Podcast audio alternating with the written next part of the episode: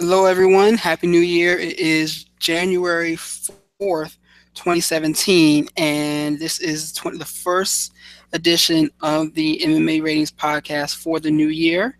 I am Rafael Garcia, and alongside me is my partner in crime, Schwan Humes, who is back as always, and we are ready to talk about all the big news and the big action that's gone down from UFC 207 and some of the news that has broken over the last few days in mixed martial arts. But before we go there, I want to say hello to my um, co-host, Schwan. How are you doing there, sir? Hey, I'm doing good as usual. Finally, actually made it to the beginning of a show instead of coming in five minutes late, so that's always good. Hey, it's all good, man. It's all good as long as you get here we, and we get the business done. Um, we got quite a bit to talk about, huh? Don't we? Yeah, a lot of stuff's been going on recently. Uh, a lot of big, big, big stories and big events, which is the way we like it. So before we jump into that, you know, we're going to start first off with just saying um, you can always catch our work at MMAratings.net. You can catch us there. You can listen to past episodes of the show as well. You can you check us out on YouTube. Um, you can find me at rgarcia underscore sports, and we'll go over all, all the new things that you can expect to see uh, in MMA ratings up for this next week. But of course, you know, we got to start at the top with um, today's news, I guess, or not really news, but we got to start at the top with the conversation about UFC 207. And of course, we got to look at um, what happened with Ronda Rousey and Amanda Nunes. For those of you who may not know, if you live under a rock, Amanda Nunes stopped Ronda Rousey in 48 seconds um, to defend her bantamweight title. And in doing so, she created quite the firestorm that everybody um, wants to see and ask questions about because this is definitely the biggest win of her career. Probably one of the most resounding wins that we've seen in a title fight in some time. Um, and it's and even the only one that, can, that could compare is um, Conor McGregor's win, over Jose Aldo from last year. So we're just going to start there. Um, let's look at this victory, what it means for Nunes, what it means for Rousey, the women's division as a whole. Um, so yeah, let's just start there, Schwan. I'm going to let you have the floor first. Um, what did you think of last Saturday's win or last Friday's win? Well, before I get into like any technical aspect of it, I, I wanted to address the fact that Rousey's the w- way she cut off the media, that's pretty much much the impetus for all the flack that Edmonds getting, and the flack that Ronda's getting. She kind of usually when you have a big loss, but your changes you're making, you t- you show them the changes you're making, the points of emphasis, the strategies. Ronda didn't do any of that. She stayed away from any questions that might have placed doubt on Edmond or on herself. So by uh, cutting the media off and cutting everybody off, people have people jump to conclusions about how prepared she was, where she was focusing at, and what technique she was going to use to win the fight. Had she opened up a little bit more, she might have had some room to operate, and she wouldn't be get, getting as much heat. But she chose to go the opposite way and go radio silence and just hopes of focusing to win the fight. So when the fight is badly and she looks unprepared, nobody has any information or no storyline that they can use to diffuse some of the pressure that's being applied to her now in hindsight after the loss. So I'm just going to ask you a quick question. Can you turn off your camera because I can see your roof? Like I guess you put your phone down flat, right? Because I can see your roof now. So I just wanted to make sure I pointed that out to you. But I definitely um, agree with what you said in reference to Rousey's response from a media angle. Um, and we're going to talk about Edmond as well because like that's a that's a, a, a conversation topic that deserves its own moment. But it's an interesting parallel when you look at how Ronda Rousey handled her loss and compare it to how Dominick Cruz handled his. You know, Dominick, this is Dominick's first time losing um, in 10 years. It's funny because this is he this is his first loss, and he's lost. This previous loss was before Ronda Rousey even began fighting professionally. So this is pretty. is a pretty interesting parallel because Cruz stood up in front of the media, answered questions, answered questions very well. Um, it didn't of course, you know, he's hurting. He just lost his title. He just lost his title to a fighter in Team Alpha Male. He got handled. Um, but he handled it very eloquently. You know, you often see people talk about how people athletes respond in the face of adversity. If you think back to the criticism that Cam Newton got after Super Bowl 50, where he didn't want to answer questions and walked out of the um, of the post game conference, that's very akin to what Ronda Rousey did in the lead up to this event and afterwards. So it's an interesting parallel between how she handled the media and um, how Dominick Cruz handled the media. Rousey has come out with um, Ramona Shelburne from ESPN, who's kind of like her personal reporter. She's one of the only individuals that has access to Rousey. Um, she gave a official statement through her, but it was it was really pre-planned and it wasn't anything that gave fans or media any insight to what's next for um, the former champion. Well, the, the biggest thing is because right now, the, basically the fight, the fight. I had, I always say this to follow me on Twitter at hashtag lowercase MMA ratings, and I also always mention a, a following friend of the show Andrew Pearson because about three times in the past couple months, me and him him have had it out on Twitter basically going back and forth how the Rousey Nunes fight would go. His assumption, which ended up being correct, was Nunes was going to keep her range. She's going to come in, land shots, come out on an angle, and just punish Ronda and basically blow her out in the first round, which is exactly what happened. I I used to always tell him that's most likely going to happen if Ronda doesn't make these minor changes, and they're minor changes that Edmond could actually implement if he had any sort of sense at all. And that's what Andrew would tell me. He'd say, Edmond's not a smart coach. The things you're telling me would work, but it only works if you have a coach smart enough to use them. And my approach was simply this instead of standing straight up, which Ronda does, straight up, tall in the pocket, come in at a slightly lowered stance, because you know Nunes isn't going to throw leg kicks or body kicks. Nunes isn't going to throw any anything that's going to allow Ronda a chance to get her hands on her and put, put her on her back because Nunes is awful off her back. Zingano beat her within an inch of her life, and a girl who could fight at straw weight in Valentina was slapping her around, and, and she was looking for ways out of that fight. She barely hung on against a girl she probably had 40 pounds on in fight night. She's not good from her back. Her guard work, her submission, none of it. It's just no good. So I said, what she needs to do is come in with a lowered stand, and when Nunes attacks, instead of trying to exchange with Nunes, especially exchanging to the head, when Nunes attacks, what you do is you counter to the body you may not be able to hit somebody to the head. They can slip. They can kind of step out of range. But body shots are always there. Anytime you want to land a body shot, all you have to do is throw it. Watch enough MMA fight. This isn't boxing where guys know how to make you pay for it. I've seen fighters essentially turn whole fights around against longer, longer, uh, more athletic, and, and bigger opponents. I saw Conor McGregor do that against Nate Diaz. He started attacking the body, using feints, and and working him to disrupt his rhythm and not let him get into a rhythm. All Ronda had to do was use feints because that way you throw off Nunes' timing. She can't throw hard because she doesn't know if you're coming at her, you're really gonna throw, or you're really gonna go for the clinch, or you're faking her. And when she throws, instead of going high, because Ronda likes to go high because she likes to punch her way into the clinch and go for that head arm throw, you go low, counter to the body hard because Ronda can crack. Ronda can hit hard. She put put McMann down with one knee to the body. All she had to do was counter to the body. Now that you do that, Nunes can no longer get into that range she's comfortable with because every time she's throwing it, you're ducking underneath, you're throwing to the body. Another side effect of that is when you throw to the body and you come in low under somebody's shots, you can come up and get the underhooks on them. When you get the underhooks, you can control them, push them to the fence. Once Ronda has underhooks and has a clinch, she can beat Nunes up on the fence, and Nunes can't afford to counter and strike with Ronda on the fence in a clinch because Ronda has the option of taking her down. So all Ronda has to do from that point is st- mix in strikes and takedown attempts, strikes and takedown attempts, strikes and takedown attempts. That's going to wear on Nunes' gas tank. That's going to keep her focus split because she's going to be split between defending a takedown, defending a throw or a trip, and getting punched to the body or punched to the head.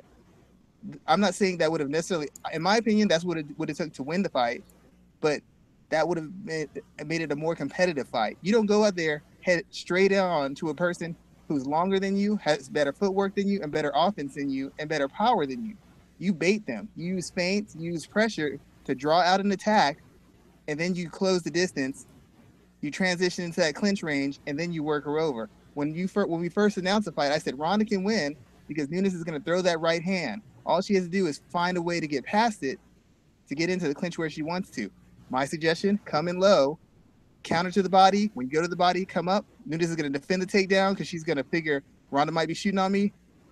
Once you get the underhooks, you put Nunes to the cage. How do I know that works? I saw Sara McMann do it to Nunes a couple years ago, and I know it was a couple years ago, but the thing about thing about it is nobody would have expected that from Ronda. Ronda did exactly what she always did and got punished for it. When you're a fighter who's that predictable, any any change you make, you change one or two things, and instantly it throws your opponent off completely because they weren't expecting that from you. So Ronda gave her what she always get, does, and she got punished for it. And she didn't show any. What's interesting about that is that um, I sent that to you. I sent that uh, the audio clip that's making its rounds. Everybody's probably listened to it by now of Edmond Tarverdyan trying to talk uh, Ronda through the fight as the fight is going on. And if you listen to what he's saying, what he's saying isn't necessarily wrong. You know, he's telling her to use feints, telling her to use head movement.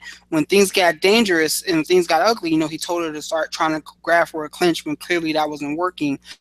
But the, the, the my question then becomes I know Edmond did a lot of hyping up of Ronda striking early, especially early in her career, especially before the Sara McMann fight. When you heard him talking about, heard him talking about her dropping other dropping women with um, body shots. You heard about her um, working with Triple G and how he was so impressed with her striking. So you have to wonder, did he do too much hyping up of her striking to make her think that she's going to step in there and fight the last two women who are known power who are known strikers, did he do too much damage in hyping up the way she and, and hyping her up in a way that made her think that she could go in there and strike with these women? Well, he did. Partly the problem is this: a lot of people bash on Edmond, and as you know, I did two pieces: the good, the bad, and the ugly on Edmond. The first part was the good. A lot of people act as if Edmond has no sort of concept of striking and technique. He does he just doesn't have a full understanding of how it works independently of MMA and within the context of MMA. What he used was Ronda's natural physical abilities and her skill sets from judo, and he came up with a with a basic with a basic platonic striking skill set that allowed her to take advantage of the holes in the games of the majority of women in the bantamweight division. A lot of them back up in straight lines. A lot of them can only throw a one-two or an overhand right a lot of them aren't very good off the back foot when they back up, and nobody can pivot. So when you ha- have those holes, someone exploding in straight at you, throwing a series of strikes, or somebody who's more durable enough to walk through your strikes to get to where she wants is going to allow her to go to work. McMann hit her with with one twos, one twos, one twos. Ronda walked through them, got that clinch on her, put her up against the fence, and then started chopping away at her. When she fought Alexis Davis, Alexis Davis threw that shot. Ronda was coming in a straight line, countered it with a cross counter, got the knee, threw her, pounded her out. It was based on the limitations of the women she's facing. Edmond Edmond's not a terrible trainer. He just has limitations on his skill set and his ability to see, see things as a whole, and that's what's holding Ronda back. He needs help. He needs other people in there to help move her in another direction or refine the things he's taught her or build on them. He doesn't have the skill set to do that. So before we move on with that conversation there, I, I I think that this loss is going to truly damage Edmond. Um, if if everything leading up to like with the IRS and with what Rousey's mother had said about him, all of that stuff aside, like if you look at the stats, like the stats breakdown, I'm not sure if you saw this picture that was um, being served around by Fightland when it points out that you know Ronda Rousey is the only fighter to have a winning record since training with him. Everyone else has gone five and thirteen, and ten of those losses have been a finish. So his camp as a whole is truly struggling when it comes to their performances within the UFC. And I think that this situation, I think it's going to be interesting to see who sticks by him. I, I don't know. Like, is Rousey going to stick by him? I wouldn't be surprised if she left. And then if she does, where does she go? Because um, you know, does she go to a Jackson's where Holly Holm is training? Does she go to an Alliance where Cat Zingano is? Like, there, where can she really go at this point in time in her career, or has she alienated someone in such everyone in such a way that she can't really go join one of these big, big, big power MMA teams? It's not just it's not just about where she can go. As you know, somebody who's trained people, whether you're training as a hobbyist, you're training as an amateur, you're training as a pro it's like getting a job or getting management or getting in a relationship. there's lots of good like let's put it in a relationship. There's lots of good men or women out there. That doesn't mean you're co- comfortable with all those men and women. It doesn't mean you'll reach your peak with all those men and women because everybody has different emphasis, different temperament. There's there's a lot of people who can't handle dealing with Ronda. As a lot of as many people bash Edmond and they criticize him for his relationship with Ronda. Part of his relationship with Ronda, as odd as it may seem, helped push her to the heights she got to. She bought into him. A lot of coaches can't get their fighters to buy in completely. I said this in my piece. How many times do you hear a coach do this, do this? Why aren't you doing this? Do that, do that. Up until her losses, you never heard Edmond have to say that. Whatever he planned for Ronda, Ronda went out and executed. She she bought in 110 percent to whatever, and whatever he told told her, he helped her build her confidence. She was never that confident. Read her book about all her weight issues and her daddy issues and her losing issues. He believed in her 100% and he gave her everything he had, and that helped push her forward. That made her feel bulletproof. And feeling bulletproof made her perform like she was bulletproof. We can't pretend like he didn't add things to her. And I heard an interview by Matt Serra. Matt Serra said, Everybody's bashing him now, but nobody was bashing him when he was taking her from the bottom to the top. And I said this on Twitter. There's like me and like maybe 10 other people who were calling into question her technique or the things he was doing. Everybody else was saying she's great. Everybody else was saying she was amazing. She was improving. She was showing some skill. She was showing some awareness, but she was never amazing. It was the media, not just Edmond, because there's analysts out there who were saying how Ronda's so great on the feet and she's amazing. Analysts on, on a bunch of networks. I can't even name the networks. I'm not even going to do that to them. But they kept saying that. And then watch after she lost at home. All of a sudden, all the analysts, well, Ronda's footwork was really shoddy and her head didn't move. Where was that two months ago? I didn't see it. And I, I live and breathe MMA. You probably didn't see a lot of it either. Everybody didn't see how great she was. Necessarily agree with that because there were there were individuals. So I'm not going to say who outright questioned her from a striking standpoint, but nobody ever said she was a. I'm sorry. I said I, I can't I won't say names, but if you go back to watch those UFCs where she's beating Miesha and all those girls, everybody amazing, unstoppable. Look at the hands, look at the development. Now she can strike too. I, I heard it all, dude. Well, see, the thing is, I'm I'm not going to wholeheartedly agree with that because I feel like the conversation was it is that her striking worked for what I'm trying to do. Like she never, she's never displayed striking on a level of a Holly Holm, Joanna Jedrzejczyk. She's never shown striking at that level. The same way someone like Amanda Nunes, who's a, uh, I believe she's a black belt in judo, she's never shown judo on Rousey's level. So I feel like the conversation was more around this, around the idea of that Rousey's striking works for what she wants to do, close the distance, getting to get in, get in the clutch range, and then throw you on your head and finish the fight the conversation was more that her striking was good for that. And I don't know. I always used to push the conversation. Someone even actually called me out on it because um, I asked about you know a fight against Holly Holm almost two years before the fight came, and I asked what happens when she gets in there with someone that she cannot take down, and who has the footwork to strike and get out of get out of range. And even with Amanda Nunes, I called this a, a year in advance. What happens when she runs in there against someone that hits ridiculously hard and makes her pause. Like if you look at that first jab that that um, Amanda landed at UFC 207, it, it, you it, you almost saw the soul go out of Rousey at, at that point. That from the very first jab because it snapped her head back and she touches her forehead like, "Oh shit, I'm bleeding. It's happening again," and it goes straight downhill from there. So I feel like the, like the conversation has been around that, but since she was winning so much, you didn't get the same level of criticism that you got but, after but, UFC 193. But that's that's the point. That's where people are being lazy. I, I'm sure you've heard of Jordan Breen from Sherdog. Yeah. I used to call this show all the time. And one of the things we used to always talk about, he say, I appreciate when you call because you you you know how to analyze fights. You know how to break down fights. Everybody will say, well, this person won, and they, people people focus on the results. They never focus on what happens in the fight, and that's why people, so many people, get on the same narrative. I was saying that she was exposed against Miesha Tate because she was showing limitations in how she reacted to getting hit, her counters, her ability to get past strikes effectively. That that was obvious in her second fight with Tate. And everybody just kept saying they kept seeing the result. They kept hanging on to the result. You can't hang on to the result. And the problem isn't that she she all of a sudden can't strike or what she doesn't isn't effective. It's that she's doing the exact same thing, and it, that's no longer effective. If her if Edmond had a deeper understanding of boxing, where he could really develop her footwork. And I don't know that he can't. Maybe he can. I haven't seen it yet. Develop her footwork, develop her defensive awareness.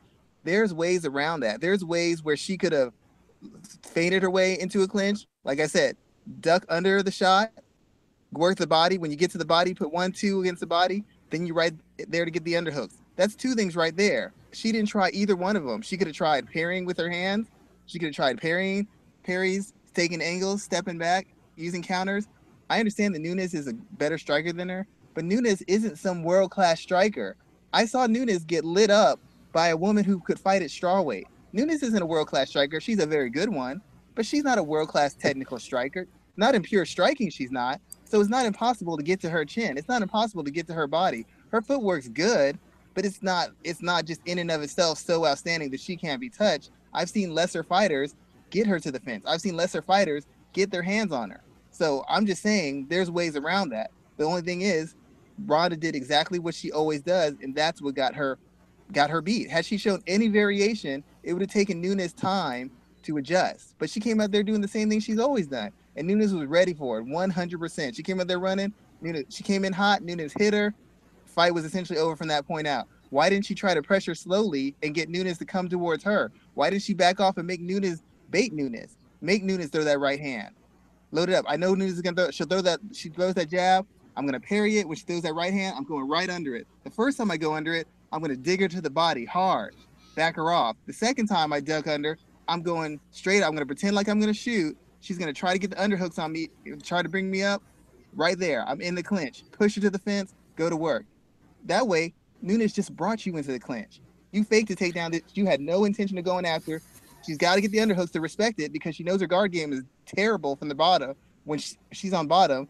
And now she, when she gets the underhooks and brings you up, now you're in the clinch. You're right where you want to be. You already got your hands on her. You're already body to body her. She didn't show any variation. I still believe Ronda could have been more competitive. I believe she could have won, but not doing the exact same thing the exact same way she's always done it. I What's mean, interesting? Back, what's interesting thing. with that is, well, go ahead, go ahead, go ahead, go ahead. I said you should you take a year off, and I know if you take a year off, you should show some development. And my problem with Edmond and Ronda is Edmond took her very far. He did a lot of good things for her. Nobody's going to talk me off that point. But he has limitations. He knows he has limitations. And instead of bringing in help or working in a different, coming to things from a different angle, he did the same thing he always did with her. The advice he gave her wasn't bad, but the game plan he had from the get go was not going to work. You can't just run in on somebody who has that kind of power. You feint your way in. You bait them. You make them give you what you want, and then you punish them. And what's interesting is that you know everyone always jokes about this quote, and they always joke about this idea, but there's always going to be that um, that famous Mike Tyson quote that everybody has a plan until you get punched in the mouth. And I feel like this is one of those events where it, it really, it, you really saw it happen to um, in in plain sight because I'm we're there's no way on earth that Rousey and her team did not step into the cage on on Friday with some type of plan in place. I guarantee you they had a plan in place to close the distance, get this fight to the ground where she was is she's head and shoulders above everyone else in the field. But takes that first jab and you see her step back and she touches her head. Think about that. How often do you see a fighter check their head to see if they're bleeding like that in a fight, unless if it's bleeding, getting in their eyes and they can't see? How often do you see that? Rarely. And that right there tells me that, and I've always been saying that the, the my biggest concern heading into this fight is where she is mentally, and I'm just saying that maybe that shot put her back in a place of panic, for lack of a better term, mm-hmm. that we saw that that is similar to what was going on towards the end of the fight at, at UFC 193. No, I, I agree. I I can see that, but like I, my biggest concern is, and I, I understand maybe once she got touched, but I, I've seen boxers who had that issue, and even they came out and were competitive early on. There's things he could have done and things she could have done to put that moment off a little bit even I mean, look at other fights you've seen where people are really aggressive and then all of a sudden they back off and they make the other person come to them. There's things she could have. There's variations of things she could have done that would have kept her from just getting rolled over right away.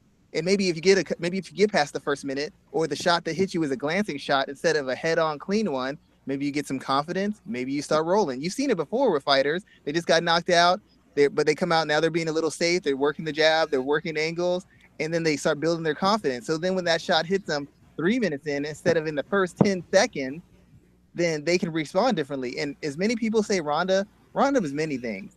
Ronda's not a coward and Ronda's not soft.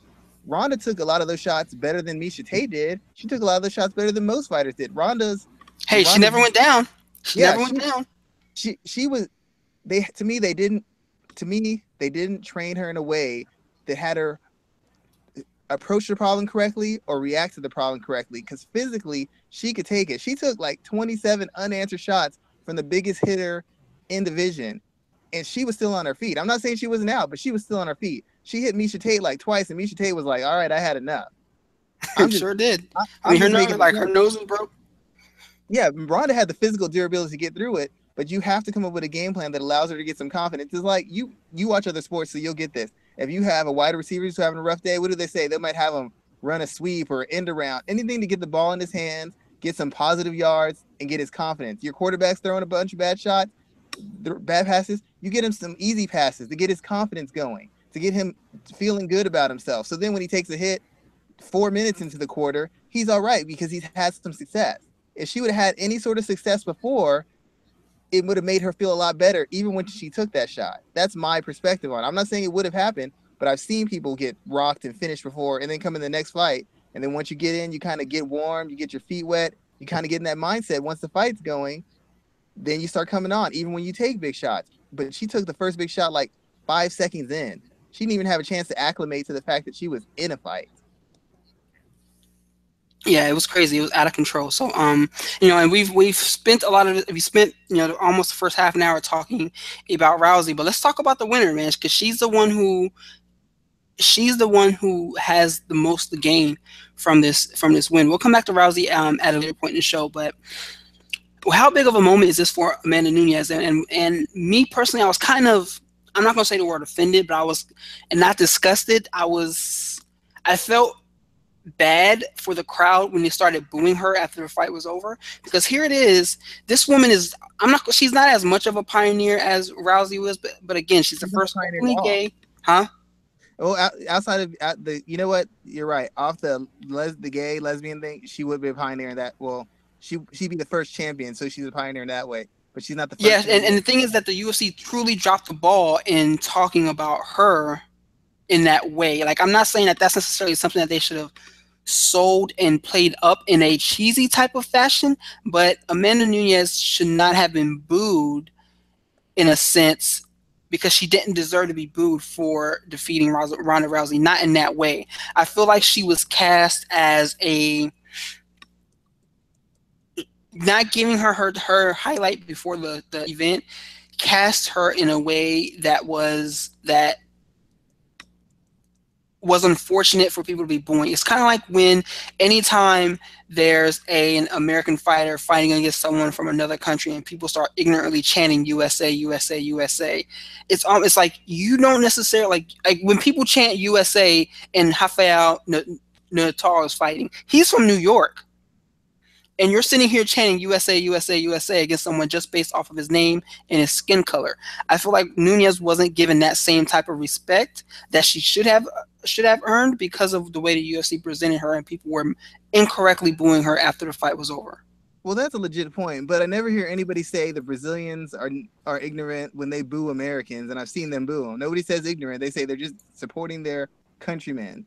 And I'm not saying it's right, but I've seen other. I've it, in Japan they don't do that. Japan they just sit quietly and admire the fights and, and the technique. But in other countries, they they they cheer their countrymen. I, I can't have a problem with that. As far as her getting booed, I don't blame that on the UFC. When Rashad Evans knocked out Chuck Liddell, I don't remember anybody cheering for him either. They they have a fighter you're emotionally attached to, and you're drawn to. You don't care who the better fighter is. You want your person to win.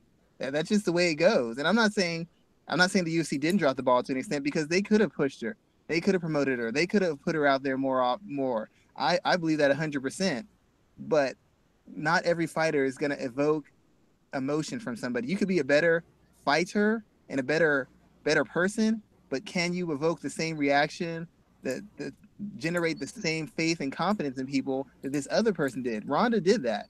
I don't know. Maybe Nunes can, as of yet, she hasn't. And Ronda did that. The UFC didn't build up Ronda. Ronda was already becoming a huge story before she got in the UFC. That's why the UFC jumped on her because she was already bringing it. You might think like, who was it? Who was Strikeforce? Scott Coker was Coker was Coker over Strikeforce? You might thank Scott Coker for building her up.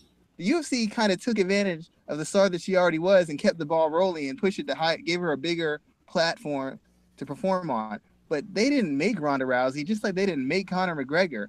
I think they should have pushed Amanda Nunes. But once again, I asked the question: What was Nunes doing in and of herself to get her to get get her message out there? Like after the fight, I knew I was gonna beat the shit out of Ronda. She started talking, showing her personality.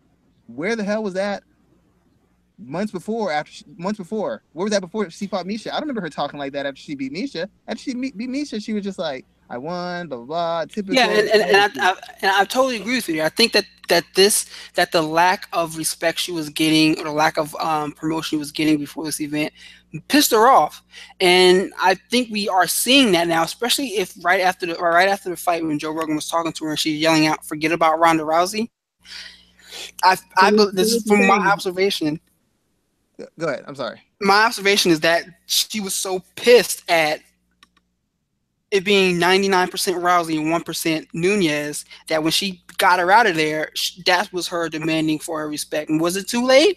I don't know. Are we going to see? I don't think that we're going to see those Rousey fans translate to like that's even the conversation I've had with some people who are diehard Rousey fans. I don't see that happening. But um, so what you're, what you're saying is, is she should thank the UFC because by angering her, we got to see her personality and see some of what makes her who she is. Because before yeah. that, before that, she didn't give us nothing. She gave us less than nothing. Part of being a fighter, you want like it's like you want people to relate to you, you want people to believe in you. It's never been enough to just do your job. I mean, if you're the best, if you're the best company, you have the best product, you make the best product. We all know you make it. Nobody knows until you advertise it. Even if your competitors know, if you're not advertising it, nobody knows that you have the best product. She didn't do anything to build her own star. Conor McGregor didn't come in here with a bunch of fanfare. He had his own fan base. UFC didn't make him. He got a platform. He took it over. Amanda Nunes has been fighting for years. At no point has she drawn anybody's interest past a technical fighting level because she has said or done nothing of a personal level to gain people's interest. She just wants to fight. She wants to be a fighter and she wants to get paid for being a fighter. But if you're a fighter who fights really well and you're an entertainer, that's where the real money comes from you know, Cody Garbrandt isn't thought of as a star now just because he's a good fighter. Dominick Cruz isn't more of a star now just because he's a good fighter. It's because he had opportunities to speak and he jumped all over them. Amanda Nunes was the bantamweight champion of the world, is, and she was getting ready to fight Ronda Rousey. Instead of waiting for people to give you interviews, why aren't you setting up your own interviews? Where's your management team? Even Eddie Alvarez was doing a bunch of talking before he fought Conor. Now he got smoked, but he got his name out there. He got stories written about him all pushing it. His management, him, are pushing it, trying to get his name out there as much as possible, trying to improve his brand. She did, and I don't know that she didn't do it, but I didn't see her do it. I didn't hear anything about it. And if she's telling me the UFC hasn't set everything up, you're the bantamweight champion of the world. You're telling me somebody wouldn't listen to you if you wanted to talk? Are you telling me you couldn't get an, an interview with a major gay and lesbian magazine or or or blog or TV show or whatever? You you're telling me the bantam first major women's champion who's who's gay or lesbian couldn't get an interview?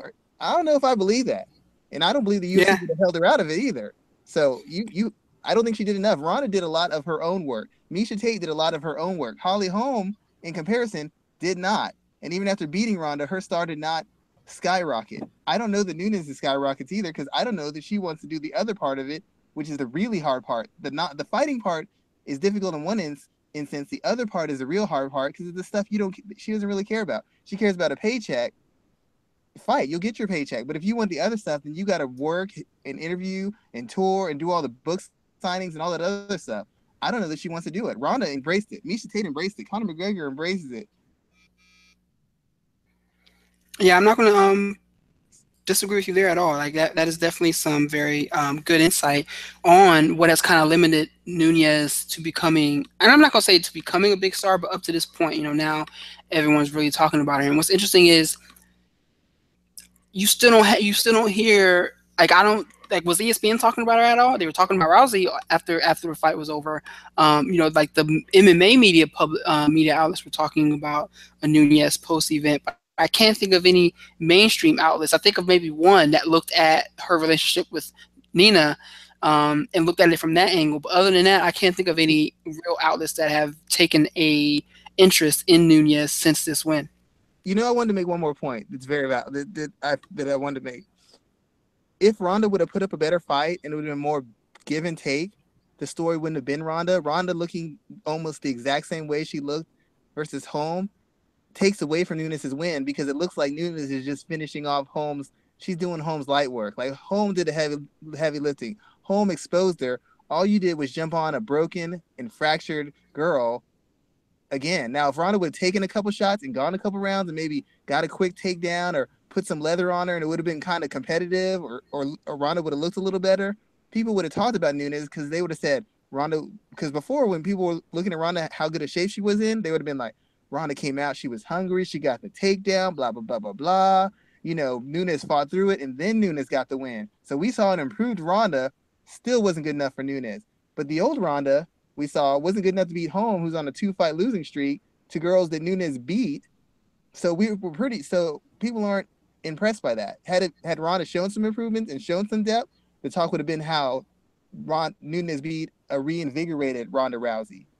But when Ronda's basically looking like she's lost out there, of course the focus is going to be on her because she she was the baddest woman on the face of the planet, and now she looks like a girl who'd never been in a fight before like a girl who cut through everybody. That's exactly what it looked like. So if the fight would have been competitive, exactly I guarantee like. you Nunes would have got more focus. But when you steamroll somebody who we just saw get steamrolled last time she was in a cage, it, it's not as impressive. In fact, Holly Holm gets more credit because Holm took a big left hand and hung on long enough to fight, and Holm got taken down. It was in position to be finished, and she escaped. That's why Holm got so much credit because she got put in moments of adversity and she fought through it just looked like Nunes was beating up on a girl who just got knocked out the week before. Like everybody beats this girl up, and now you beat her up too. Congratulations. It, it wasn't competitive. It was like the cyborg effect. You don't give the girl any credit because it was such a one-sided beating. Now, if it's competitive, you're like, wow, you know, Nunes really has something. But when she's just beating up on something like that, it just it just makes people just feel sorry for Ronda. They they don't think about the other person because it was so one-sided. Yeah, like it, it's um, it was very, it was a very clear one-sided win, and I think that that's kind of what is is not I'm gonna say damaging, but is causing her uptick to be rather slow. Um, what uh, what do you think is next for Nunes? Are we are we going to pencil in the winner of Julianna Pena versus Valentina um, Shevchenko? I mean, there. I mean, the sad thing for Nunes, well, Nunes should be happy because she got the big, the two biggest names in her division. So she should have gotten paid pretty decently. Tate and then Rousey, two biggest names back to back. So she should be good on the money part, but because because essentially essentially there's no other money fights in division anymore. Yeah, she'd have to fight Cyborg, who's suspended. I guess she could move up and fight Holm, but Holm's not a big name. Home doesn't make any money. So I assume Julianna Pena is the biggest star in division now. I mean, as far as somebody on a winning streak who fans are somewhat familiar with, Pena is probably the best option she has as far as making money and getting some kind of crossover attention. Um, I think she's gonna end up having to fight uh, Valentina, and I think Valentina is gonna like kind of beat the brakes off her. But um, that that's the only option she has. Nobody else, nobody else has any attention, any cachet, uh, and nobody else has that argument except for Pena and and Valentina.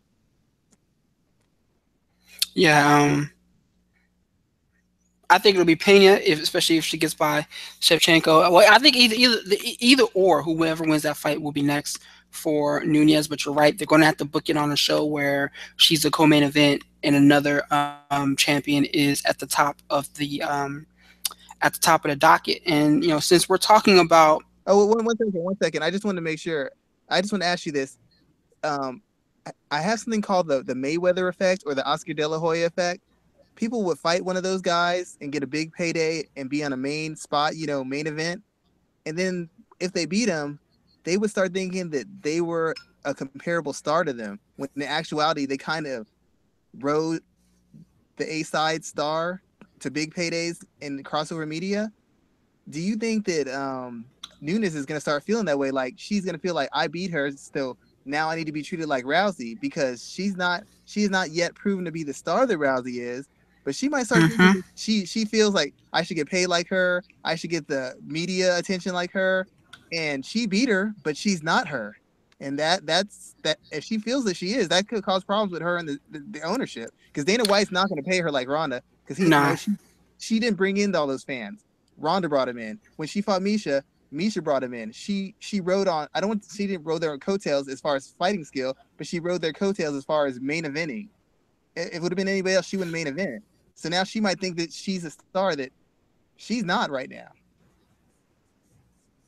Yeah, like um, nah, like that. That's I don't think that that. Well, I'm not. I don't think that's not going to happen. And I think that I'm not going to use the word smart enough, but I think that people understand that they're not going to get that same type of rub. They're not going to get that same type of um, response. I think we see that. Um, you know, Conor McGregor, or excuse me, when Nate Diaz beat Conor McGregor, he didn't get that type of, of response. Yes, he got a bigger payday that next time out, but you know, now he's talking about he's not going to answer a phone call for anything less than twenty million dollars. Well, we all know that's not going to happen.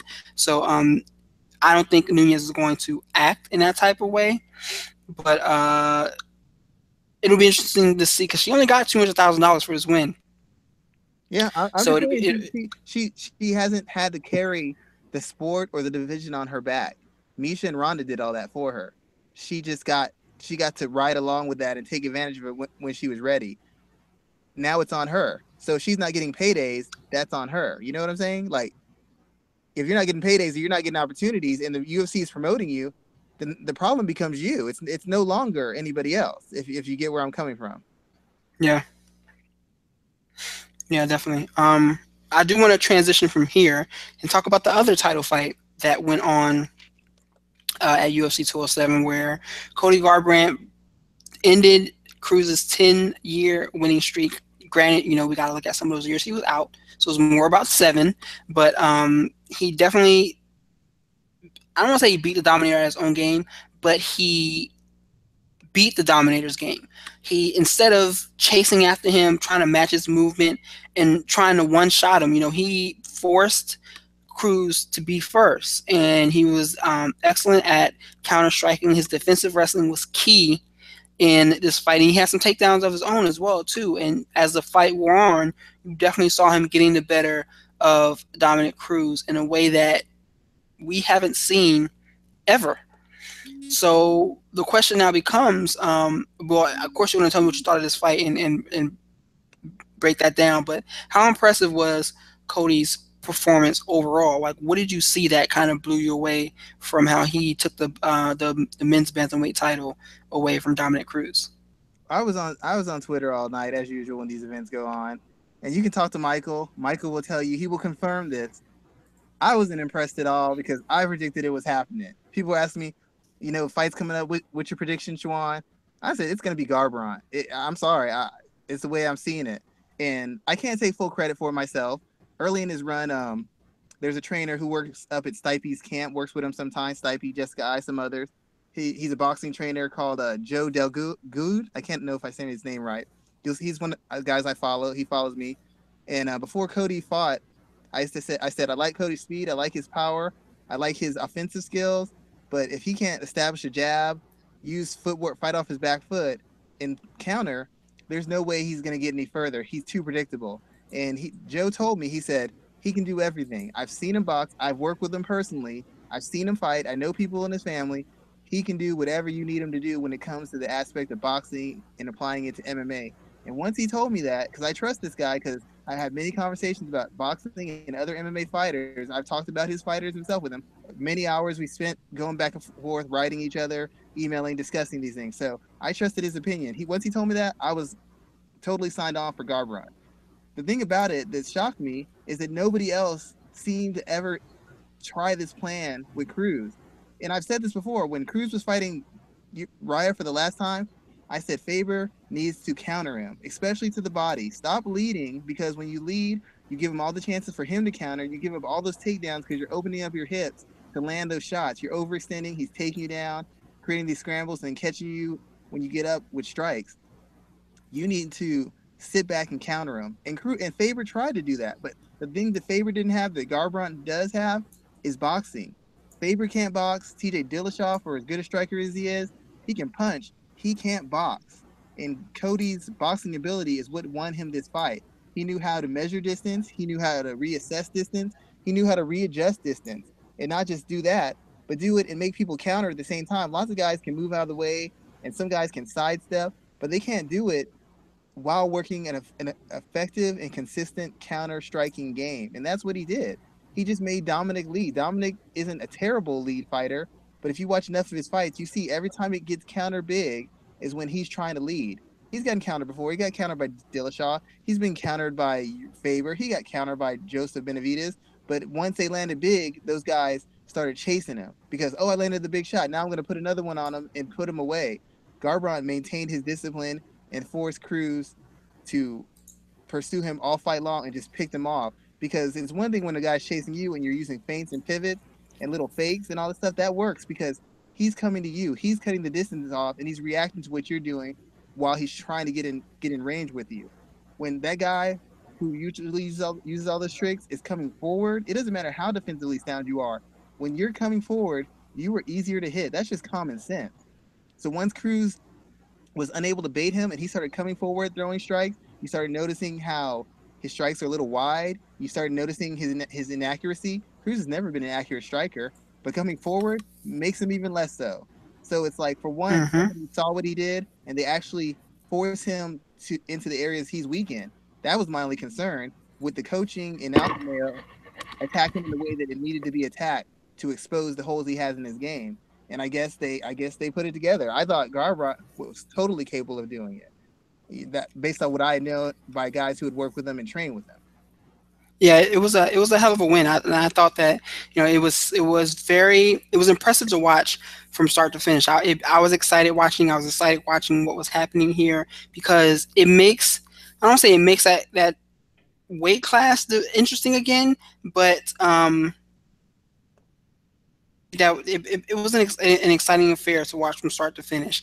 And I can agree with you in, in your breakdowns there that he took advantage of the fact that Cruz isn't accurate, especially not when coming forward, and that he um he was going to the body, he was mixing up his shots very well. And I just and I, I, I really I really appreciated the fact that he was so patient in every exchange. You know, he was pulling the fight back to the center of the cage every time that it started getting on the outside instead of sticking out there and finding himself in a position where he could maybe get pushed up against the cage and taken down, he would circle out, step back in the middle of the cage, and literally it got to a point where he started pointing at the center of the cage, telling Dominick to fight me here. And I think that that's what was so um, impressive and so uh, and just so enjoyable for me as, as a as a fight fan to watch from start to finish. It was nice. It was nice seeing boxing. Everybody keeps on clowning on boxing and saying how easy it is to do but when you see somebody, Conor McGregor, Cody Garbrandt, when you see somebody showing the various aspects, the different layers of boxing, you appreciate how di- difficult a skill it is to have. Because lots of guys have had the right idea with Cruz, but they could never maintain it because of their they didn't have the poise and they didn't have the skills. They would back up and try counter, but then they would get stuck on the fence. And then when he would rush them, they didn't know how to pivot. They couldn't pivot, and they couldn't pivot, make him miss, and then make him pay. It's little aspects like that that every martial art has, but boxing, due to the nature of it and how many people compete and how popular it is and how much money is in it, you won't see that level level of execution in 90% of other combat sports. So, I mean, he essentially just fought a smart fight, but he had the boxing background and the fundamentals to be defensively responsible and be effective on the counter, and that's what turned the that's what turned the fight. And one thing I was amazed at, and I was so happy to see, was somebody countering to the body. All that dipping and slipping Cruz does, it works when you're loading up for power shots or you're trying to put combinations on his head. But every time he dips, the body's still there. He could dip to the left. You throw the right hook to the body, it's still gonna land, no matter which way he dips or he pulls his head back. Sometimes you throw a straight right to the body, he's off balance. His head is back. His chest and his stomach are right there for you to, to attack. I don't understand why nobody has consistently attacked his body for the length of his career. It just it, it confounds me on every level every time I see him fight. And it was just nice to see someone actually attack those holes. As good as he is and as smart as he is, every fighter has holes, but for some reason people get it in their mind that they have to win a fight a certain way. And it was nice to see somebody, especially a young guy who didn't have a lot of world class experience, showing that sort of thoughtfulness and that kind of poise. That was what it was impressive. You figure once he dropped him, he would get over anxious and get finished. Nope, back to work. I'm sticking to the game plan. No matter what happens, what I'm doing is working, and I'm going to keep doing it until he finds a way to stop it. And and Cruz never had an answer. It's a big win for Team Alpha Male though. They had been known as a team that can't keep a champion or can't get a champion. They had they had Dillashaw when he got the belt. They have Garbrandt when he got the belt. And um, for Faber, this has got to be amazing because he just retired, lost his last title fight, and his his guy he brought in, he got into the UFC, won the title from his arch nemesis. So it's got to be a great day for him. Yeah, it definitely was. Um, and it, it was it was huge. So with that in mind, you know, what do you is it automatic, for lack of a better term, to think that Dillashaw is next for um for Garbrandt, especially after that performance he put on against John Lineker. I mean, excuse me, but he basically he basically owned John Lineker from start to finish. And that fight, man, that that fight was impressive to me. I enjoyed every bit every bit of it because I man, I just I loved how I loved how he was mixing up his striking and his wrestling. If you um I'm not sure if you saw Luke Thomas's breakdown, but the way he was hitting that outside that out of the penetration step to the outside trip was amazing and it's definitely something that I appreciated being someone who teaches wrestling. Um, but with Dillashaw's win at UFC 207, is he the next guy up for um, Cody Garbrandt? I have a love hate relationship with TJ. I think he's a good. He seems like a good guy. Seems like a good offensive fighter. I can't stand his defense. I just think it's awful. I think he's a little bit overrated as a striker, in my opinion. I'm sorry. I, just how I feel. But um, I don't know that he gets that fight. I mean, the UFC can force it, but Garbrandt, he he asked for Cruz for a rematch. He's already calling out Jose Aldo. He'll say he'll he's saying he'll move up and fight other people. I mean, you're you're starting to hear this trend again. And they talked to his coach recently. His coach said the same thing. Cody wants a money fight. You're gonna start hearing that all the time.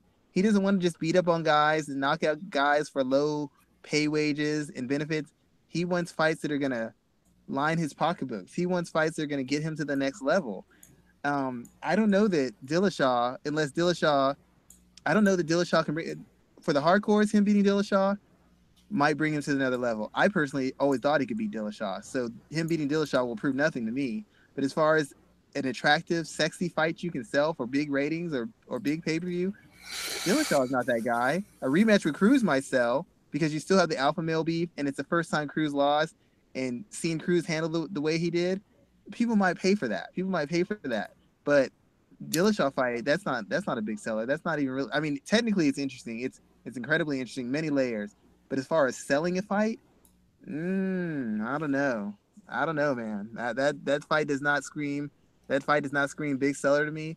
And as good as Dillashaw worked looked against Lineker, that just makes me question all the guys who lost to Lineker because Lineker is not the Lineker is probably the one of the worst technical fighters in division, and and and, yes. and, and Dillashaw outclassed them, but Dillashaw should outclass him. He's a better technical striker, and he's a better grappler, and he's a better wrestler. Like that's how you're supposed to fight Lineker. For some reason, everybody who fights him gets dragged into these ridiculous brawls that are exciting and great for you and me, but bad for these guys' careers and bad for the win loss columns. Dillashaw showed poise and and he showed all the skills in beating him, but he beat a guy who can't wrestle defensively, and he beat a guy who's terrible on the ground. So him dominating him on the ground, I mean, it's great to see. I'm glad he fought smart, but I mean, it, it didn't, it didn't, it didn't really impress me all that much. It was a great win. It was excellent, flawless victory. But I mean, it was a flawless victory against a very flawed fighter. So I, I, I wasn't as high on that win as, as other people were. I mean, it's still a win, but I wasn't as high on it. I can definitely I can understand your um your. I know I'm hating. I'm sorry. I know. Hey I'm man, hating. everyone's entitled to an an opinion, dude. Here, there's no such thing as hating. It's um. It's, it's all about what you want to do, man. So I, I don't have any I don't have any problems with you being uh, opposed to um your your views being different on, on that fight. I mean, I'm not I don't have any issues with that. You're not hating in my book, but um I still think it was. I, I enjoyed watching that fight again, as I mentioned, for my um, interest of it being a striking, striking and wrestling showcase. Yeah, I've always had questions about Lineker as well because I always thought that he's someone that if he can't put you out, that you can go in there and you can you can have your way with a lot of the same way um, Ali uh, Bagautinov gets um, gets gets dealt with, or the way he dealt with John Lineker, excuse me. But um, yeah, it wasn't. It, it, was a big win to me. I think Dillashaw is next um, in line for Garbrandt. Um, and I think that when paired, it, it, that could be a fight that they could put on on a Fox platform and grow from there. Um, I actually want to ask you a technical question because uh, it, since you you you kind of have a lot more depth of experience in the wrestling grappling aspect, um, I noticed because it's kind of a transition when um, Cody was probably the most athletically gifted fighter, you know, in his prime that Cruz had faced. And the only other time he faced a guy like that would have been like Demetrious Johnson. Faber was getting getting getting a little bit past it when they fought the second time and the third time. But what do you make of like how important Cruz's ability to take someone down was is in relation to his entire MMA game? Like his striking has always been good, and we focus on that so much. But it got really highlighted in this fight with Cody that if he can't take you down and get those clean takedowns and control you, or dictate scrambles, that striking isn't nearly as effective as well. Like a lot of his success is based on him being able to draw you in and get that takedown and control you and kind of out wrestle you. Yeah, like his his wrestling was you. It wasn't it wasn't um how can I put it? It wasn't he wasn't going in there thinking he was a world class boxer and he's going to knock you out. His striking was meant to open you up and get you in bad positions where his takedowns can then come into play. And he was unable to do that in, in this fight. Period. Um, that is what the issue was. And oftentimes like he's kind of, it's more more or less that he's flashing punches rather than looking to land strikes to get you out of there. Like, who? When's the last time he's knocked someone out? Um, Takeya Mizugaki. That was on the he, ground. That was on the ground. Yeah, yeah, and that was on the ground. Like, has he ever knocked anyone out, finished anyone from strikes? Uh, let me look. Um, I think the answer to that is no, but I mean, Takeya, he finished on the ground. Um, Brian Bowles was a doctor stoppage. He, um, I don't know about this fight back in 2008 that he finished uh, via KO. I'm not sure about that. And he had one other KO back in 2006. Excuse me, he had one one in 2006 and one, two, three early early in his career. But I can't think of him ever like one punching someone. Yeah, like World class opposition. I've never seen it. It yeah, I can't think of him ever one punching someone and getting them out of there. Isn't it kind of weird how it kind of mirrors the Ronda Rousey thing? In instance, like you were saying, Ronda's grab her striking was a great tool to create, as we've all you, you and me agreed, her ability, her striking was effective as a tra- transitional tool to which she could get a clinch, where she was much ev- more effective striker in the clinch and could get those takedowns. And it's funny how, as much as Cruz is known for being a good striker and awkward and unorthodox, without the takedown threat, a lot of his striking effectiveness didn't seem to be there, not defensively or offensively. Yeah, I can agree with you on that just just weird. Just have, how, how how quickly that you know once you took that away, it's like well he's he's still difficult on the feet, but he's not he's not a mystery. He's not an unsolvable riddle now. He's just a difficult question, one that can be answered with enough st- preparation and study, but he's no longer unanswerable. Before he's unanswerable, but this time he, he I don't want to say he was exposed, but it, it's hard not to think that to a certain degree. Yeah, I can definitely um, agree with you on that, and it creates uh, an, an interesting conversation there. Um, yeah, is that's that's a very very key point there. Um, I forgot what my next question was going to be, my friend. Uh, so we actually already talked about what Dillashaw and Grant Garbrandt will look at will look like. So let's talk about the rest of UFC 207. What else impressed you from that event, if anything else did?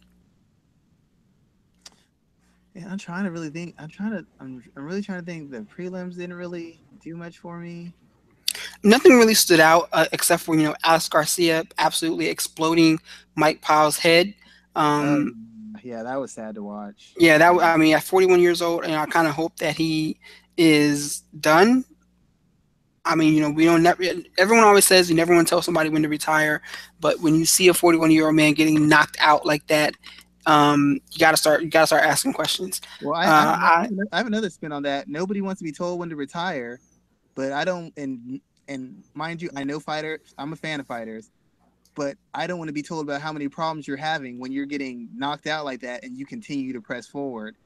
You know that knockout be, might be the last one you can recover from and maintain your quality of life. So if you continue to go forward and your quality of life suffers, don't tell me how the UFC didn't take care of you and the fans didn't care until you stopped and t- once the lights went out because they're fans saying you need to retire and protect yourself and look out for your family. You don't want to listen to us. So don't act like we don't exist when things start going bad and be like, well, the fans don't care. Uh, we cared.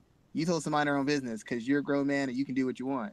So yeah, now you have to deal with that. And side note, Alex Garcia needs to fight like that all the time. He basically did the poor man's version of Tyron Woodley. Stop exploding on guys right away. What you do is you bait them in, they give you something, you're so dynamic, explosive, and fast, you're gonna be able to counter almost 90% of what guys throw at you because you're such a better athlete. That way you don't waste your energy chasing takedowns or chasing strikes or expose your defense by running into big shots. Back up, create some distance, bait him in, make him pay. That way he fought that fight was an improvement over what he's shown in other aspect in other other events he's performed in. And I hope he builds on what he did in that fight. Pyle is older and he's not as physically sharp as he used to be, but he's still a very seasoned and skilled veteran. So that's still a legit win in my in my book. Just because he should retire off it doesn't mean it wasn't a legit win. It showed something. Yeah, I can definitely um, agree with you on that. Like just because it was it was a bad win for him, that doesn't necessarily mean that he should um, be, be done. Uh, let's see. Let's see what else happened this past week. And we also had World Series of Fighting, and they had an event on Saturday. Um, and you know, it was more par for the course. Probably the biggest news, I guess, out of that was that you know Jake, Jake Jon Fitch defeated Jake Shields to become the World Series of Fighting welterweight title or welterweight champion. But he mentioned that this may be his last fight because of a knee injury. Um, did you see any of, of those fights on on Saturday? Uh, I wa- I wa- I watched some of them. I watched the Gate Gaethje fight, and uh, I was watching. I've watched Moraes fight. I don't know if that's saying his name right. Sergio. I saw him fight, and I saw the uh, Shields Fitch fight. It was actually good. I mean, if you if you knew what to expect and you're a fan of wrestling and grappling, then you were like it was like a poor version of the Shields versus Fit, Shields versus Maia. It wasn't nearly as technical, but it was basically a lesser version of that. And if you like grappling a lot and can appreciate that, then it was fine. If you were like looking for, you know, just bleed and knock them out, then you were going to be sorely, sorely disappointed. Yeah, um, it, it was basically it was it was what I expected it to be, um, and I I enjoyed it myself. Um, it was it was two skilled guys who knew what to do on the ground. It wasn't one guy laying and praying.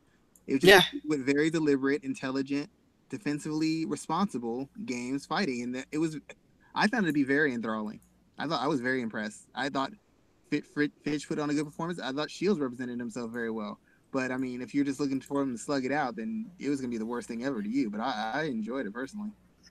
Yeah, I definitely enjoyed what I saw as well too. Um, wasn't too surprised. wasn't as surprising in the outcome, but it was definitely what I um expected to see. And then, what do you um? It's funny, man, because thinking of the way, like, and that just made me think of the Jake Shields, Demian Maia fight.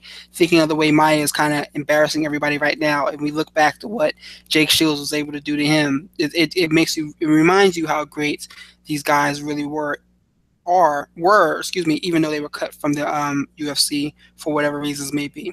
Jake Shields might be a possible Hall of Famer first ballot. When you look at the the list of names he's beaten, it, it's going to be hard to keep him out of any re- real MMA Hall of Fame because he. Oh, easy, easy, easy. It's hard to keep him out of it anywhere. And if anyone tried to make the, ar- the argument to do so, like they need to get kicked in the face. Like there's no reason why that should even be in the conversation. Like this is the guy who beat he beat Dong Hyun Kim, Carlos Condit, and Martin Kampmann in the same night. Beats um, Dan Henderson. Who else has he beaten? He um, he got a shot at. Uh, he beat Demian Maia. He um, gave GSP a hell of a competitive fight. Uh, he, he, he beat was it he beat Tyron Woodley too.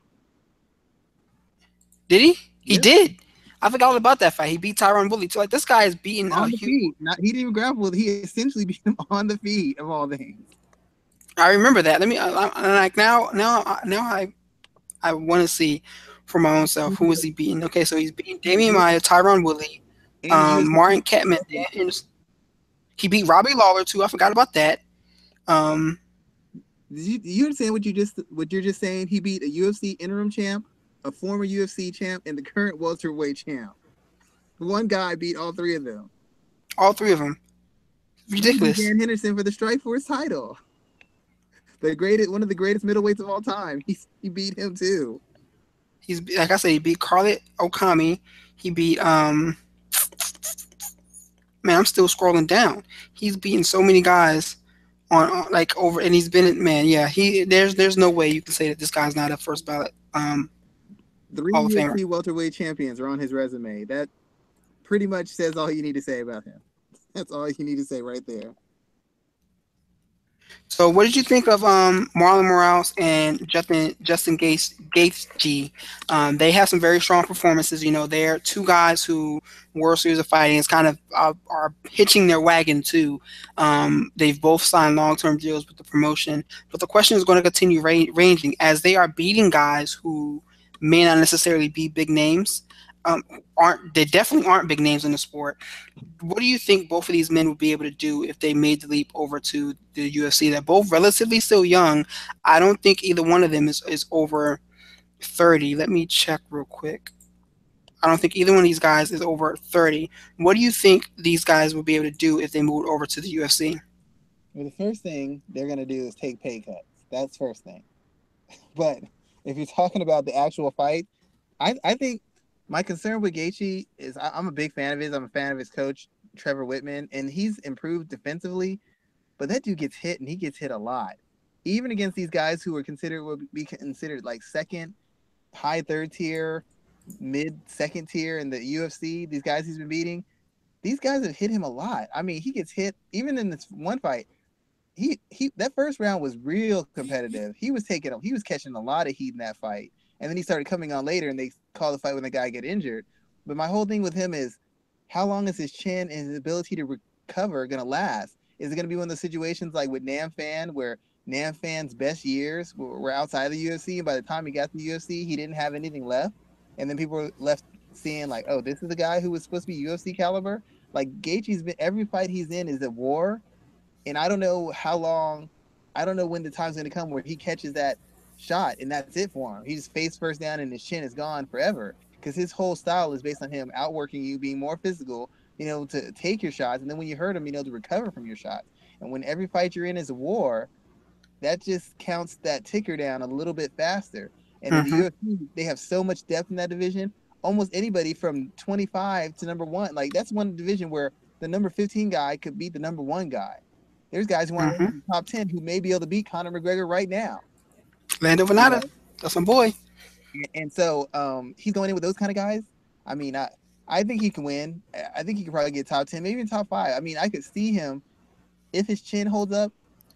I could see him even maybe getting to the point where he can compete for a UFC title. But I just I just got so many questions about his defense and and the fact that he hasn't been in with guys who are his athletic superior or his, his physical superior. That's a big cushion to have, knowing that you're physically stronger, harder hitting, and tougher than everybody you face. That's a big ace in your hole to have. What happens when he faces somebody and that ace in the hole doesn't exist anymore? Like, what happens then? What happens It's funny that you brought that up because you know he did have a when you say he's facing he, what what would happen if he faced guys in the UFC um, rankings like in in that ladder you know when he fought Melvin Guillard that was a split decision win he almost lost that one and we know Guillard's track record when it comes to facing what his value was at that point this is 2014 you know when he was on a downward slope yeah, Guillard in spots and his his pressure and his volume broke Guillard down, but in spots, Guillard was outboxing him. Guillard was sticking him, countering him to the body, picking him off, pivoting out, controlling the distance and the range. Like, I mean, it was an, an exciting, thrilling back and forth fight, but that was a fight that didn't really do a whole lot to raise Gaethje's stock because he looked he looked very human against a guy who was wasn't in a physical prime, uh, who hadn't really been dedicated to the sport in years and had just gotten cut by the UFC. I mean, Guillard was putting in some serious work and exposed some some some holes in my opinion. And I'm not saying that Gaethje can't address them or won't address them, but at that point, Guillard shouldn't have been outboxing anybody. And and in many spots in that fight, he was clearly outboxing Gaethje and, and outpointing him. And what about Marlon? Like, where would you put him if he joined the UFC bantamweight division? Well, the division's still thin enough where I think he could probably be in the top five, top ten, and he's he's a very dynamic guy.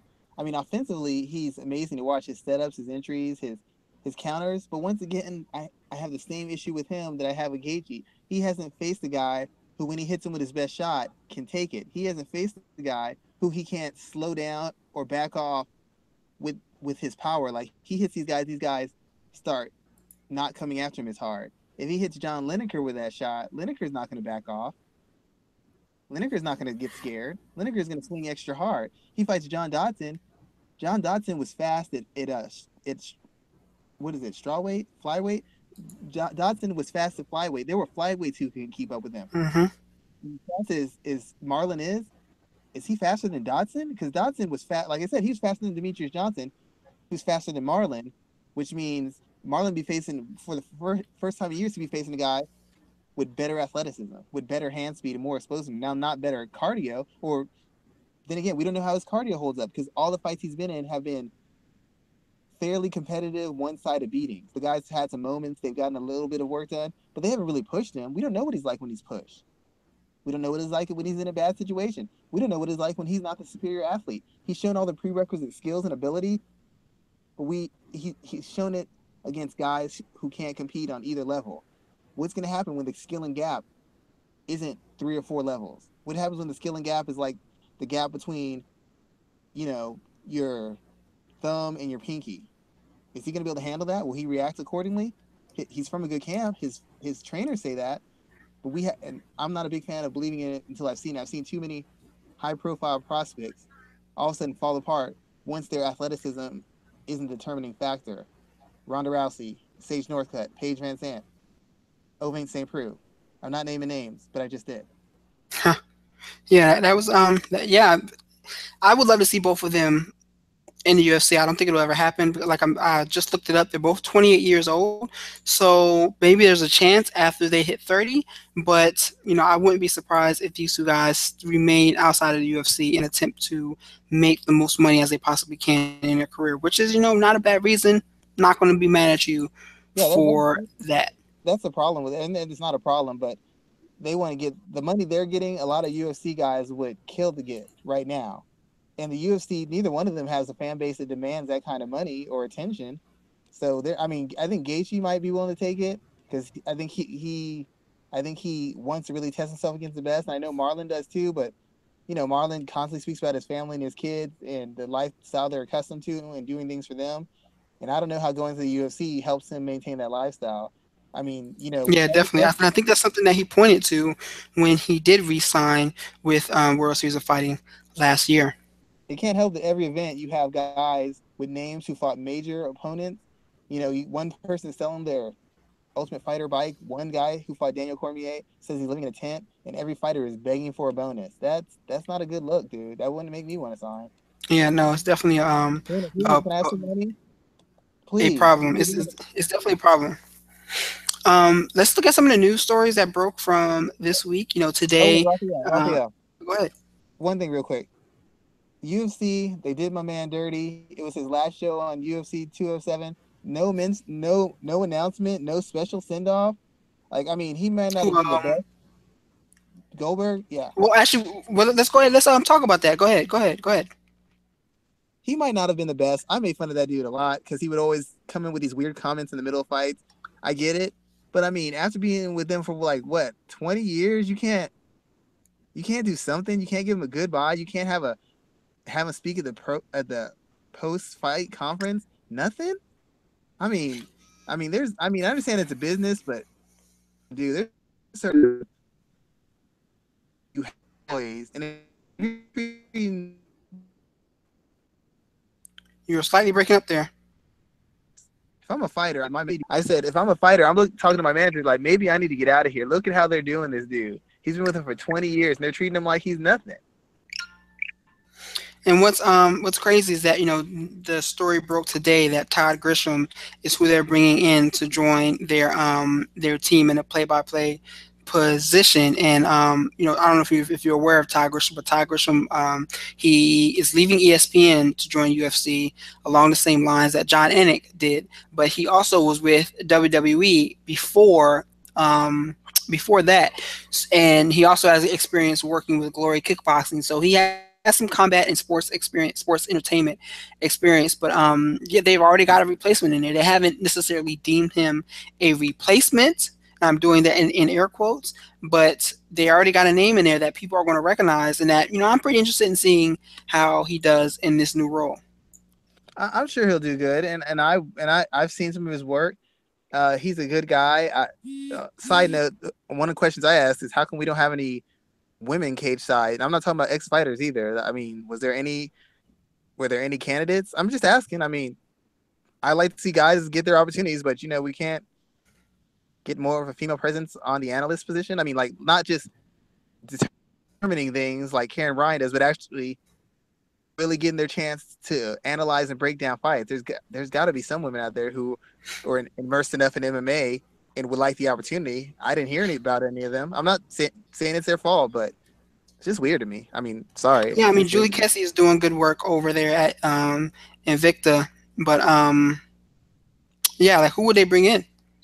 I, I that's the thing. I, I don't really know. I, I'm just, you know, I just figure there might be some either podcaster or writer, somebody who's who's in it and really understands the finer points of it, who they might bring on to kind of expand the role. Right now, the two women they have, they don't do much on the analyst or the play-by-play calls. We've seen women call fights before. They've done it in Invicta before. Why has the UFC not brought somebody in? I mean, is there just nobody, or did they not think that they would work well with the team? I'm just curious. I mean, I didn't even hear about them possibly interviewing any female candidates, and there's got to be some. And I, you know, it probably looks bad because I don't know any, but that's not my job to know any. It's just my job to ask that question. Yeah, it's, it's definitely um you know that that'll be a question I don't think we'll ever really get down to the bottom to um but yeah I, I was kind of surprised to see Todd's name thrown in the hat and you know there was the name of um Jim Rome that was being thrown around, and I was I would have been mad if if we just seen Jim Rome. That would have been awful. But um, yeah, that would have been that, that, would have been horrible. Uh, let's look at what do you think about Brock Lesnar, man, getting that one year suspension from USADA? Um, I think his MMA career is over, but I would have thought that would have been over. Would would have been the whole case. But um, what do you think of that call from USADA to give him a year? I mean, does it really matter? I mean, it's like it, it, just doesn't really matter. I mean, he's got other options to make money. He was only, I mean, if he's a part-time wrestler, he was like a volunteer fighter. So, I mean, it. I guess it's, I, I guess it's great because it shows them enforcing the rules. But had they not made exceptions for him in the first place, I don't know that he would have even gotten the cage to fight. To be honest. So, I mean, it's kind of like too little. I'm glad they did it, but maybe too little, too late. It doesn't really change anything. Yeah, I mean, it, it, like I'm not. I'm not surprised. You know, it, happened. It is what it is. You know, yeah, I really I mean, don't Nothing to say about it. It's kind of like something you do for show. Like, look, look, we laid down the law on Brock. Well, he doesn't really depend on fighting to make his income, and he doesn't really fight that often. So, I mean, your year ban really means nothing. And at his age, I mean, it, it, means less than nothing, to be quite honest, at this stage. Yeah, like, um, so I'm, I'm guessing that sports fans can or MMA fans can kind of get it out of their system that their time of watching Brock Lesnar is finally over in the sport, and he's moved on to some. He's to move move on, going back to what he's doing with showing up with the WWE from time to time. UFC the UC champs are going to miss that that little bump they got on their paychecks when they they collect from pay per view points. I know that's somebody who ain't gonna be happy he's gone, but everybody else they didn't really like him. They thought he was an interloper, so it's best he go somewhere anyways. I mean, Mark Hunt still wants his still wants his paper. He still wants that paycheck. Um, I don't think he's going to get it, but that's another conversation for another day. When you take the fight and you take the money, I can't listen to any complaints. You, if you really want to make a stand, don't take the fight. Say, I'm not fighting him. Once you take the don't money, the yeah, he he said he's juiced up to the gills. So you already had your suspicions. So if you really want to make a stand, say no, I'm not taking the fight. Let somebody else who's willing to risk their life for money do it. But he didn't do that. He took the money, and if he would have won, he wouldn't have cared. He wouldn't be. I don't think he would have been complaining as much. So he took the money. I, I can't hear the complaint after. You shouldn't. If you don't take the money, you complain. I get it. Once you take the money, mm, I'm not as sympathetic. I'm just not. I'm, I'm, I'm with you on that. I'm not really mad at him either. Um, but with that that in mind, man, we're gonna go ahead. We have we have a weekend where there's no fights, no major fights, so we can sit back and relax. Um, that's what I plan on doing. not doing anything this weekend actually, but we're gonna hang back. We'll be back next weekend to talk about the upcoming MMA events uh, for next weekend. But with that in mind, let everyone know what you're working on, uh, Schwan, over the next few days. Um, I will have my final installment of how to develop a prospect, kind of that examines the pitfalls that come to most blue chip prospects coming into MMA. We hitting it was a three part series. Um, I kind of got a little setback because I was doing my my pieces on Ronda's coach uh, last week, but I'm gonna be finishing this out. Should be out probably Friday, maybe Saturday at the worst. But um, a couple people had been asking me about it, and um, this will be the final installment. I hope I've gotten a lot of good feedback from it, not just from fans, but from other writers and from coaches the fighters. They really seem to like it. So everybody who supported it, I appreciate it, and uh, everybody who supported that piece I did on Edmond, I appreciate that. I got a lot of positive feedback on that, especially the first part, because people said they never seen any article written anywhere where somebody technically broke down the strategic and technical things he brought to Ronda's game. And um, I also wanted to thank uh, Lawrence Kenshin, Patrick Wyman, and Chris Rini for their indirect and direct contributions, as well as friend of the show Andrew Pearson, because some conversations with him helped me formulate the concepts for the uh, the story I used when I made that when I did those two pieces. But yeah, that, that's all I got going. Well, as usual, you know, I have a lot of stuff I'm working on for all the sites that I write for. I'm working on a piece about Kron Gracie. Um, did you see him submit uh, Kawajiri? Yeah, that was amazing. Over the weekend? That I mean, yeah, man, it was crazy. Kawajiri is not in his prime anymore, but nobody does that to him. I mean, he's he's a good enough. He's no slouch. Does that to him. Yeah, he's definitely no slouch. And Kron's went in there and did the damn thing. So um, I don't know. You know, if he continues this slow build and this slow growth, we may be looking at a point where we see a, a in in conversations um, at some point in time down the line. I'm not sure how old he is. Let me look real quick the first legitimate Gracie who may actually. He's he's, he's 28. Yeah. He's 28. He's still young, so um, we'll see what happens to him over the uh, next few years. But yeah, he went out there and he did the damn thing. Um, on jury might be the most, and I hate to say this, out of all the wins his uncles have had, but as far as the level of competition at the stage he's at, his win might be one of the most legitimate wins in Gracie competition in or out of the cage. If you re- in out of MMA, if you think about it, like still be ranked in the UFC. And he beat him and did it easily. Yeah, I can definitely get here. Uh, I can um, definitely get with you on that. But that's something I, I plan on, on writing about uh, this week. Also, some other some other content that I will, I will be doing as well. But um, you know, you can always find myself at R Garcia Sports. You can catch us at MMA Ratings Net. You can catch us there. Uh, you can catch us on Instagram. Be sure to follow us and follow us on Twitter as well, where we are always doing the best we can to talk about fights and to give you an opportunity to go and rank the fights that um, you get to watch on uh, MMA, or excuse me, or rank the fights on MMAratings.net that you watch from UFC, Bellator, and, and everywhere else. So with that in mind, we're going to close the show out. Uh, Schwan, thank you for coming on once again, and we'll have you back next week to uh, talk more about the sport that we all love. Uh, look forward to it. Oh yeah. Side note, Cro Cop. Hope you enjoy retirement. Oh yes, King forgot about that. Keep your head up. You you gave gave him the toughest fight in the tournament. Still world class. Keep your head up. And with that in mind, man, we're out. Have a great week, everybody. You too, sir.